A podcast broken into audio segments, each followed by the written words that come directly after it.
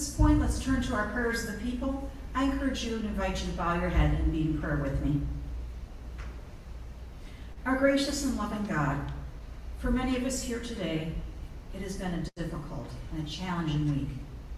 We see divisions and changes and decisions within our country that some agree with, others do not. Some are passionate, one way or the other, about decisions made by the Supreme Court, by statements made by politicians, by events that we see happening in the political arena.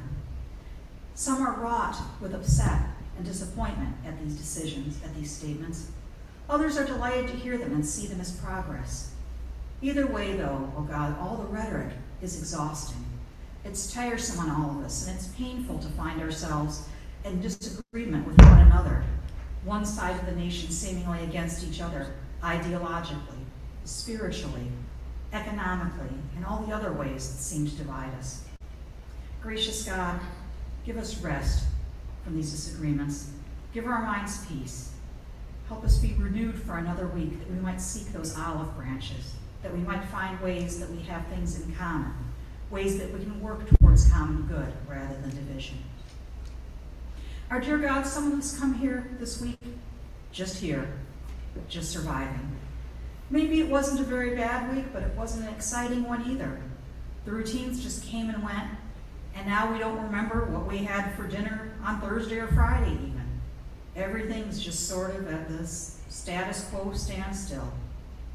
Help those of us in that place to find encouragement, to find excitement and newness of life, renewed vigor for your ministry and your word, to find ways that life can be beyond the usual and greater and better in ways that you guide us to go. Give us renewal and excitement today. And for some of us, it's actually been a pretty good week. Maybe despite everything, we got to spend special time with family, friends, loved ones. We did something that we really enjoyed. We had good news about our health or about something else in our life. Enjoyed a pastime, a television show, a sports match, something that really made us feel good about this week. Or we're just happy to be here today, celebrating and worshiping you. When we are in this place, O oh God, make that an infectious joy within us that we can't help but spread to others. Maybe we can share with them what makes them happy. Maybe we can share that joy one with another. Wherever we find ourselves this week, O oh God, we know that you meet us. We know that you felt that in your own time on earth as Jesus, and that you feel it in our hearts now.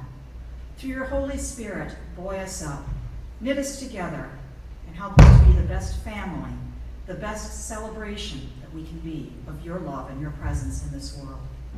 We ask these things to the name of Jesus Christ, who indeed taught us to pray, and who indeed wants us to worship together now and forever. May we celebrate together that prayer that you taught us. Our Father, who art in heaven, hallowed be thy name. Thy kingdom come, thy will be done, on earth as it is in heaven. Give us this day our and drink, and forgive us our trespasses, as we forgive those who trespass against us. Lead us not into temptation, but deliver us from evil. For thine is the kingdom, and the power, and the glory forever. Amen.